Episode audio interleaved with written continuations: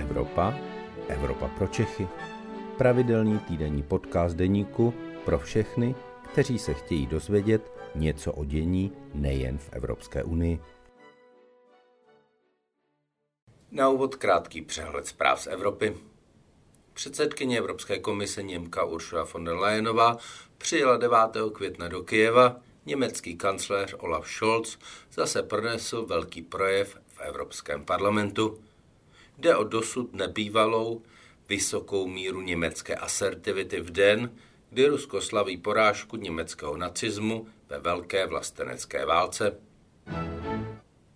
Evropský parlament poslal ve zrychlené proceduře ke schválení návrh Evropské komise na půl miliardy euro na podporu zvýšení produkce unijních zbrojovek, včetně těch českých.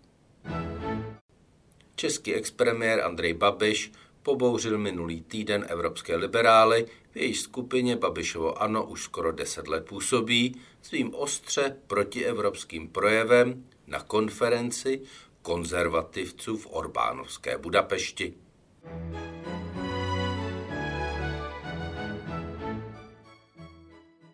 Dobrý den, je středa poledne a také tu vaše Evropa pro Čechy, u které vás vítá evropský editor deníku Luboš Palata. Tentokrát vysíláme ze Štrasburku přímo z budovy Evropského parlamentu a mojí milou povinností je tedy přivítat místo předsedkyně Evropského parlamentu zahnutí ANO, paní Ditu Charanzovou. Dobrý den. Dobrý den. Paní místo předsedkyně, vy jste při minulém zasedání hlasovala proti balíku Fit for 55, který se týká snižování emisí. Eh, to u vás není úplně obvyklé. Eh, co vás k tomu vedlo a co je důvodem, proč jste proti tomuhle balíku zvedla ruku?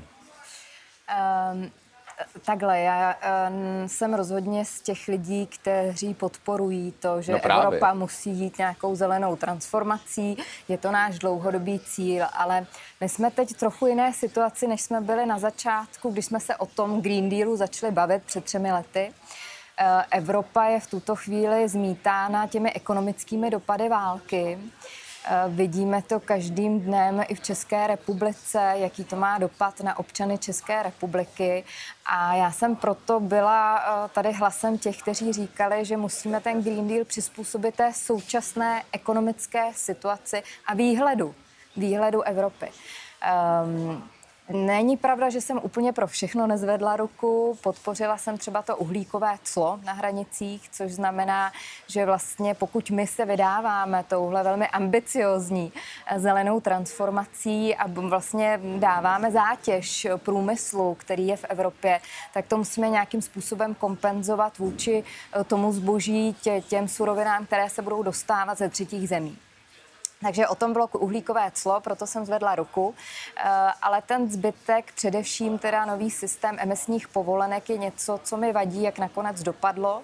Eh, Evropský parlament měl jednu ze svých priorit to, aby eh, vlastně byly z toho balíku vyňaty domácnosti, to znamená, aby ty emisní povolenky, ten nový systém vlastně se nevztahoval na vytápění domácností. Bohužel v tom konečném jednání ten hlas parlamentu vyslyšen nebyl a tohle z toho vypadlo. Takže pro mě třeba tohle byl ten zlomový bod, kdy jsem si říkala, mm, na jednu stranu chápu, že musíme jít dál v té nějaké zelené transformaci, na druhou stranu opravdu zohledňuju a dívám se na to pohledem českého občana těch dopadů, které v tuhle chvíli vidím na domácnosti a představa, že od roku 2027 eh, půjdou nahoru zase faktury zatopení z důvodu zelené transformace, tak jsem pod tím být podepsaná nechtěla.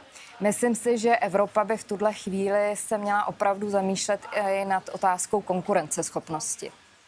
Dnes a denně já to vidím, když třeba i hovořím uh, s firmami, které uh, plánují odejít z Evropy, chtějí do Spojených států, kdy Spojené státy mají trošku jinou politiku než Evropa. V tuto chvíli spustili vlastně masivní uh, program podpory pro ty firmy, které se usadí ve Spojených státech a které půjdou teda nějakou zelenou transformací. My jdeme cestou toho, že vlastně nakládáme těm evropským um, firmám, odvětvím. Uh, dobře, budeme jim nějak pomáhat finančně, myslím si ale, že to nebude dostačující a myslím si, že bychom v tuhle chvíli se měli zastavit a říct si, co je důležité pro konkurenceschopnost Evropy v době, kdy na nás takhle masivně dopadá um, válka na Ukrajině.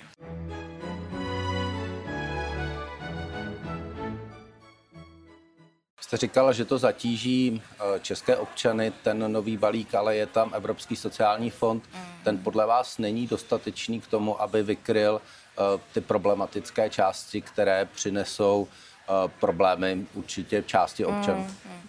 Určitě je dobře, že proto jsem zvedla ruku, určitě je dobře, že jsme vytvořili speciální fond, který na tohle bude myslet.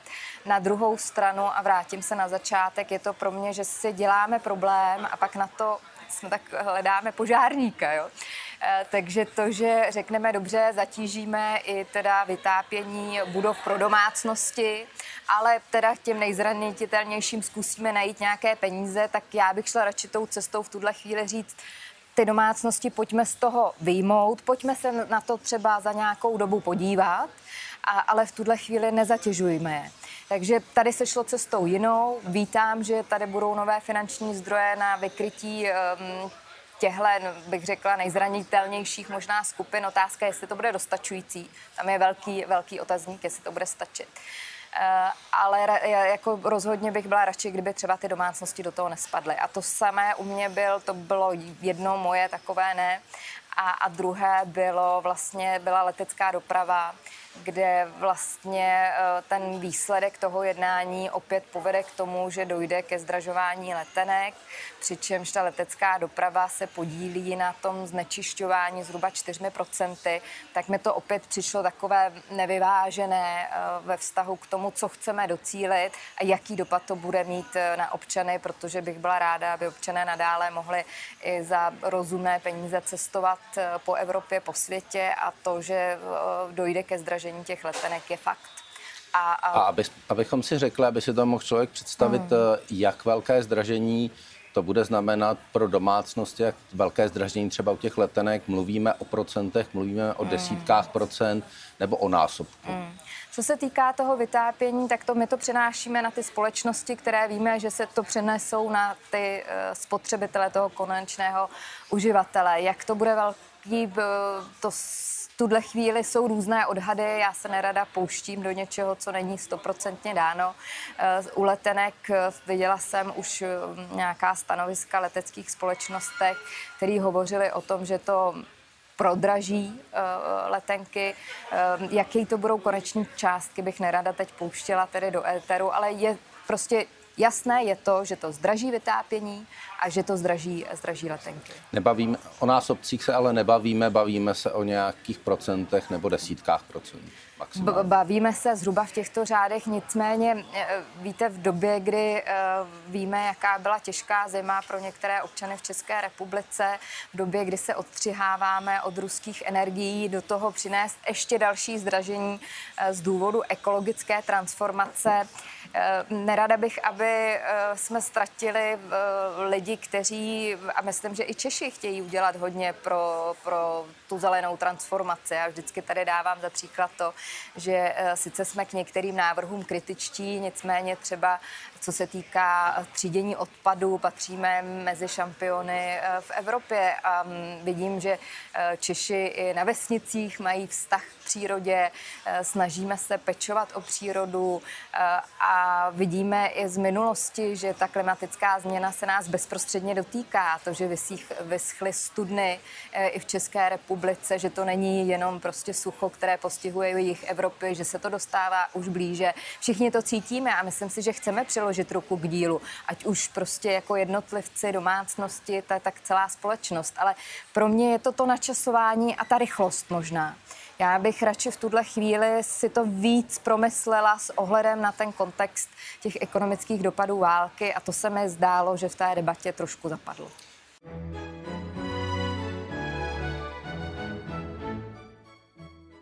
A je ten váš hlas dát tu nohu z plynu té zelené transformace. Eh, dnes v Evropě slyšitelný. Máte pocit, že přece jenom v některých věcech se to děje. Eh, například byla povolena syntetická paliva eh, pro auta i po roce 2035. Byly tady, nebo jsou tady snahy o zmírnění v té normy Euro 7. Hmm. Jsou to věci, kdy ta Evropa začíná tu nohu z plynu dávat a vidíte to i v některých jiných věcech? Uh, upřímně, uh, Evropský parlament je naladěn na to, aby splnil uh, sliby, které většina kolegů dala svým voličům, co se týká zelené transformace.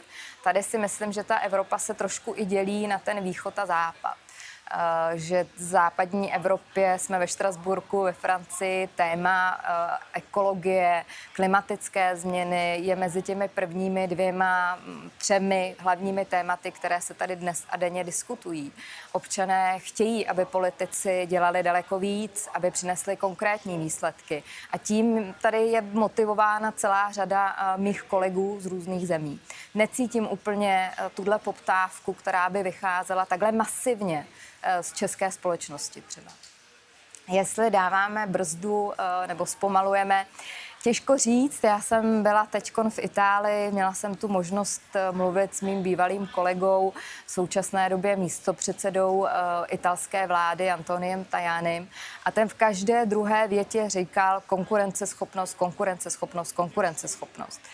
A zdůrazňoval, že musíme právě tu zelenou agendu nastavit tak, aby jsme si uh, nepodřezávali větev, jo? že prostě musíme to dělat s rozumem, bavit se s průmyslem, bavit se s podnikateli, co je pro ně proveditelné.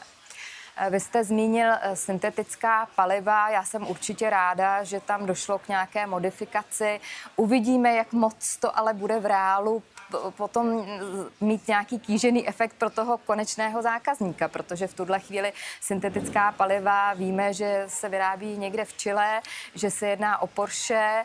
Eh, já jako s koncem prodeje spalovacích motorů jsem měla problém ten, aby to bylo cenově dostupné pro občany České republiky zase, aby jsme se pak nestali opravdu eh, státem, kam budou všichni dávat ty ojeté staré eh, dýzlové auta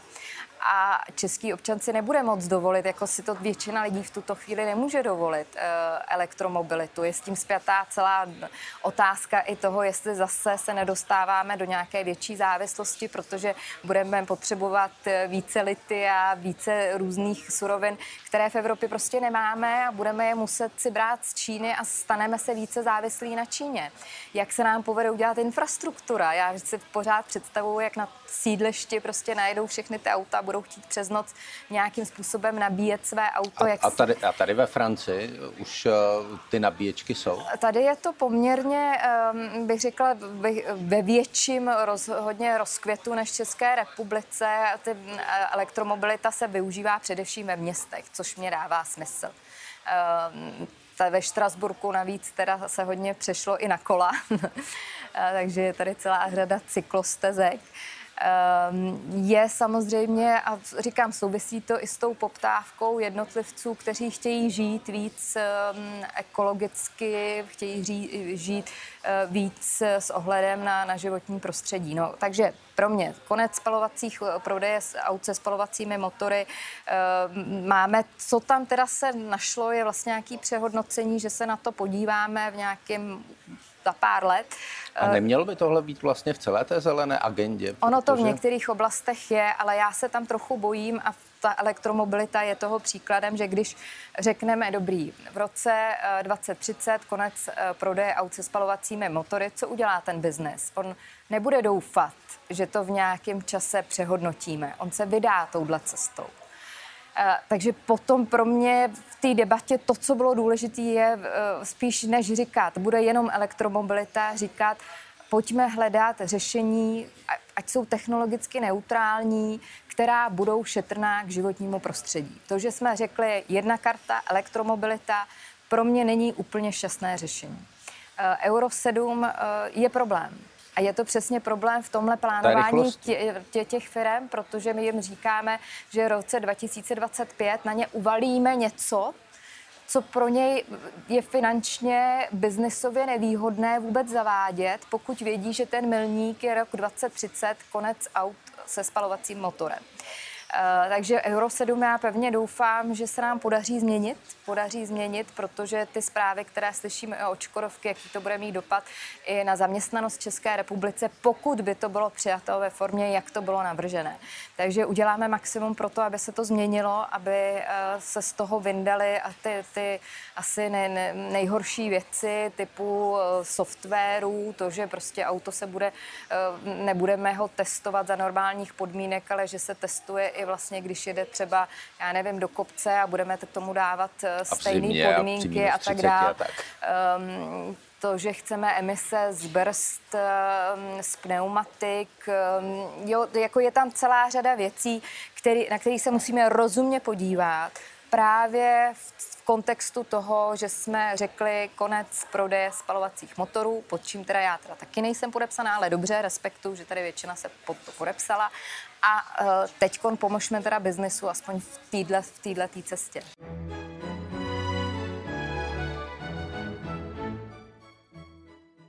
A máte pocit, že je tehle hlas slyšet, nebo slovy vašeho předsedy pořád je v té Evropské unii jak on říká, zelené šílenství, jak řekl ve svém projevu v Budapešti? A, tak nevím, jestli je to zelené šílenství, jak jsem to vysvětlovala. Kolegové byli zvoleni s, s tímto programem. Ehm, je tady velká poptávka v západní s, e, části Evropy potom, aby se v té oblasti ekologie, zelené transformace opravdu dělalo víc. Uh, uvidíme, jestli ta poptávka e, bude tak silná i v době, kdy i v těchto zemích cítíme do ekonomické dopady války a, a jak moc ta, ta zelená agenda bude silná i třeba po příštích evropských volbách. Jste mi trochu utekla z toho projevu vašeho, nebo předsedy hnutí, ano, ne vašeho předsedy, ale předsedy hnutí, ano, Andreje Babiš v Budapešti. Ten byl velmi tvrdě téměř antiekologický mm. a navíc byl pronesený na takovém sněmu velmi konzervativních sil Evropy. Mm. Jak se na to dívá eh, tady eh, štrasburské mm. publikum a především vaše frakce, mm. frakce liberálů v Evropském parlamentu? Tak eh, je potřeba říct, že hnutí ANO je v tuto chvíli součástí um, liberální frakce, středové frakce eh, obnovy Evropy tady v Evropské unii. Na té evropské platformě jsou to evropští liberálové, kde já jsem v tuto chvíli i místo předsedkyní evropských liberálů. A, a samozřejmě kolegové se mě ptali na to vystoupení. Bude se to řešit i na kongresu, který máme koncem května eh, v, ve Stockholmu. Um, Není to projev, který by úplně zapadal do, um, do, liberálního, um, do liberálního proudu.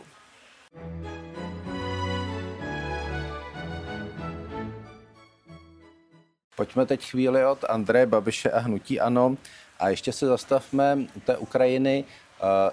Jak je to s podporou Ukrajiny tady v Evropském parlamentu? Máte pocit, že stále drží ta evropská jednota a že ta velmi silná podpora Evropského parlamentu Ukrajině a jejímu odporu proti ruské agresi tady pořád je? A je to třeba vidět na těch konkrétních bodech, jako je teď eh, projednávaná podpora obraného průmyslu a vlastně podpory Evropské unie tomuto segmentu mm. evropského průmyslu? Stoprocentně, stoprocentně. Pro mě jsou to takový dva milníky za ty poslední čtyři roky, kdy ta Evropa se změnila.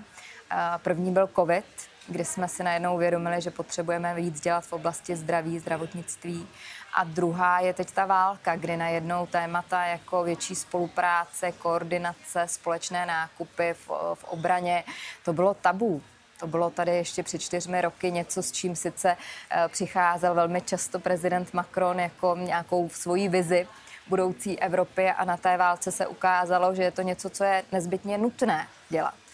A já jsem moc ráda, budeme vlastně i tento týden tady ve Štrasburku vlastně schvalovat to, aby jsme zrychlili eh, schvalování právě toho nového balíku eh, finanční podpory i z evropských zdrojů na právě obraný průmysl, na munici eh, pro Ukrajinu. To, že se díváme, jak pomoci vlastně výrobním kapacitám v jednotlivých zemích, jak se doplňovat, jak dělat ty společné nákupy, společné řízení. To si myslím, že je strašně dobře, že k tomu dochází. Komisař Breton je velmi aktivní, objíždí všechny státy, dívá se právě na ty možnosti a je tady velký zájem vlastně eh, dělat společně víc v téhle oblasti. A týká se to České republiky, českých zbrojovek, jsou tam peníze na rozšíření zbrojní výroby v České republice? Určitě je to příležitost i pro český zbrojařský průmysl eh, zapojit se do těchto projektů, participovat na tom. Takže není to jenom ta otázka, bych řekla, solidarity vůči Ukrajině, ale je to o tom, že vlastně i česká, český zbrojní průmysl eh, bude mít příle, větší příležitost, než má v tuto chvíli. Paní místo předsedkyně, vy jste zase teď byla v žebříčku nejvlivnějších osob eh, Evropské unie, jste místo předsedkyní Evropského parlamentu, jste místo předsedkyní evropských liberálů. Ehm, jde to ještě výš a hm, uvažujete o tom, jestli kandidovat v příštích volbách, protože už můžete být jenom předsedkyní Evropského parlamentu. Mě ta práce tady baví, já se v evropské agendě pohybuji přes 20 let a jsem samozřejmě vždycky ráda, když je to i vidět nejenom v nějakých žebříčcích, ale i na výsledcích konkrétní práce pro, pro české občany. A v tuhle chvíli tady toho mám ještě hodně uh, rozpracováno, takže uh, tyhle otázky zatím pro mě jsou předčasné. Děkuji za rozhovor, děkuji, že jste si našla čas na Evropu pro Čechy a těším se brzy na viděnou. Děkuji za pozvání, hezký den. To byl podcast Evropa pro Čechy. Příští díl poslouchejte opět ve středu ve 12 hodin. Naslyšenou se s vámi těší váš Luboš Palata.